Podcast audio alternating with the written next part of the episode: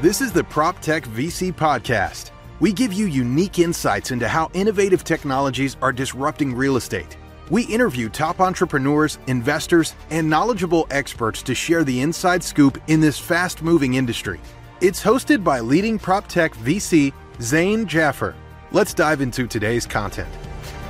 On today's show, we have Keihan Zhou, the co founder of Terrascope, the world's first AI rural real estate agent. Welcome to the show. Thanks so much, Zain. It's a pleasure to be here. So, how did you get started? We'd love to learn more about your story and your focus on rural. Yeah, of course. So, uh, uh, it's funny because I always been a city boy, uh, but always with a rural dream as well. Uh, so last year, both me and my co-founder uh, unbeknown to each other, were looking for rural properties online. I was searching in Canada. Uh, I ended up flying to Saskatchewan to visit the farm, and it was a really interesting experience. My co-founder was looking in Montana, U.S.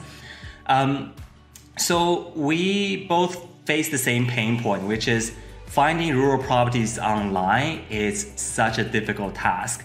Uh, using uh, the current tools, it's just not very efficient. You ended up seeing first of all, tons of redundant listings that don't really fit your criteria, and then you have to manually sort them through. Uh, so end up just you know spending hours, and eventually I gave up online. I, I called up a real estate agent, and then he was able to introduce me to the right properties.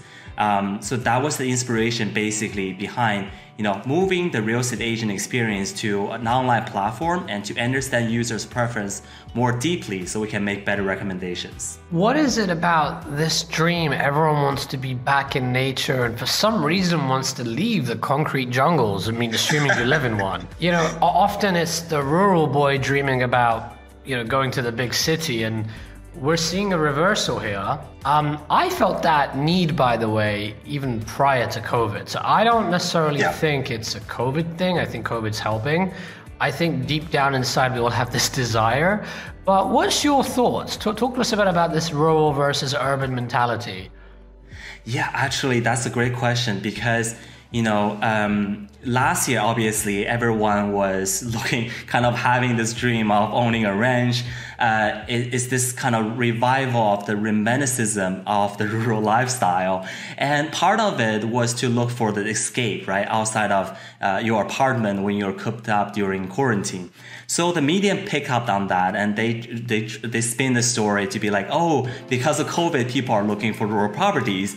But like you said, exactly, when you look at the phenomena more closely, uh, you can see that in, even in the past decade, the rural property market has been booming, both in terms of the number of deals that go through every year and the price action, right? So uh, there's something going on about uh, in the market that's pushing people to search outside of the comfort zones. And the way we have observed it is that it comes from a couple different sources. One is that the, uh, urban living isn't really satisfying people's need anymore. Uh, with the unsustainable housing price, a lot of people really cannot afford uh, the space they need. So ended up a big family crammed into a small apartment, and the pollution as well as the crime rate uh, are really pushing people to think, okay, do I really need to be in the city anymore? So that is what's happening in the past decade. People are kind of looking outside the outside of their uh, outside of the city, thinking outside the box to find properties that can cater to their growing family uh, or you know their aspiration of you know having organic vegetables, having an organic vegetable garden. Um, but what's really interesting about COVID is that even though uh, it's a catalyst, but the impact in our mind is really irreversible. So what happened with COVID is that it popularized uh, remote work. Obviously, you and I are working from home, and as a lot of people uh, are doing right now. And originally we thought once the offices are open, people can rush back. But unfortunately, that's not the case. People are still working remotely, and many companies uh, are actually ask, you know, uh, ask, allowing their employees to work from home indefinitely, right? So what this does is that it essentially decoupling the way the place people live from their workplace right? Before it's like, okay, if I want, want to work in tech, I have to be in San Francisco. I need to live there so I can be close to my company. But because of this separation, because of the remote work option, people can still pursue their career while living in Montana, right?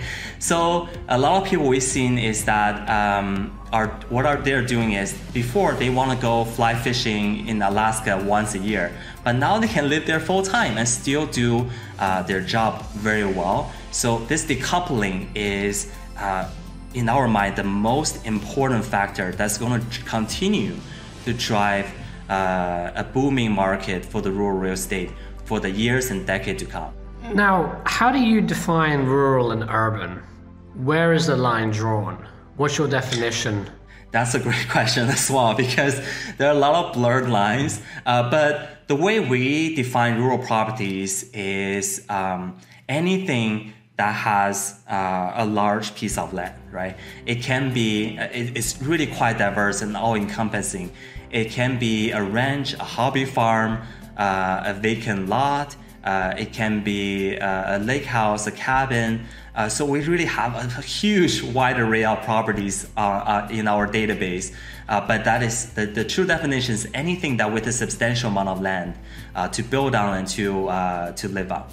Yeah, and um, this going back to this trend and, talking about COVID, especially some interesting stats to share here. The uh, housing supply in rural areas is, is down 44%, and that was as of January. And at the same time, in urban areas, it was only down 16.9%. So there is clearly a shortage of homes. Uh, and obviously, supply demand, what happens there? Shortage of homes mean prices goes up, and uh, prices are up 16% uh, year over year as of you know January 2021. I don't have the latest stats at my fingertips, but um, is this trend sustainable? Do you feel that this will um, th- this might reverse as, and this is a big if, right? Not even as, but more if. If some companies start to mandate workers come back to the office and people perhaps get disillusioned with the lack of amenities and the, the reality of living a rural lifestyle as people come flooding back to urban areas. And of course, I'm, I'm exaggerating here, right? It doesn't happen overnight like that. But can, is there a threat there'll be a reversal of this trend? What's your thoughts on the asset class overall? Yeah, so we are very bullish on rural properties um, because it's really not predicated, the growth is not predicated on uh, just remote work, right? Like we said, even before COVID, the, the asset class had been performing really, really well. Uh, but that's a great question because um, I think, you know, um, on the back of this resistance to go back to the office is this urge uh, to find meaning or find more freedom in their lives, right? The reason companies are not mandating that is that people don't want to go back. But let's say if people, if companies coming on uh, the employees very hard and be like, you have to come back to the office, the other phenomenon we're seeing this year is this great resignation, right? People are looking for meaning. Yeah. Yeah. People are looking for meaning, people are looking for freedom. And this is the same driver that's uh, motivating people to search for rural properties. You know, these people are starting uh, to become a freelancer, they're starting their own companies, and they want to do it in an environment that's uh, that's beautiful, that's healthy, and that's more friendly than the what they're used to. Uh, so I think you know the combination of multiple factors, but it's all really driven by uh, this generation's pursuit of meaning, uh, pursuit of freedom.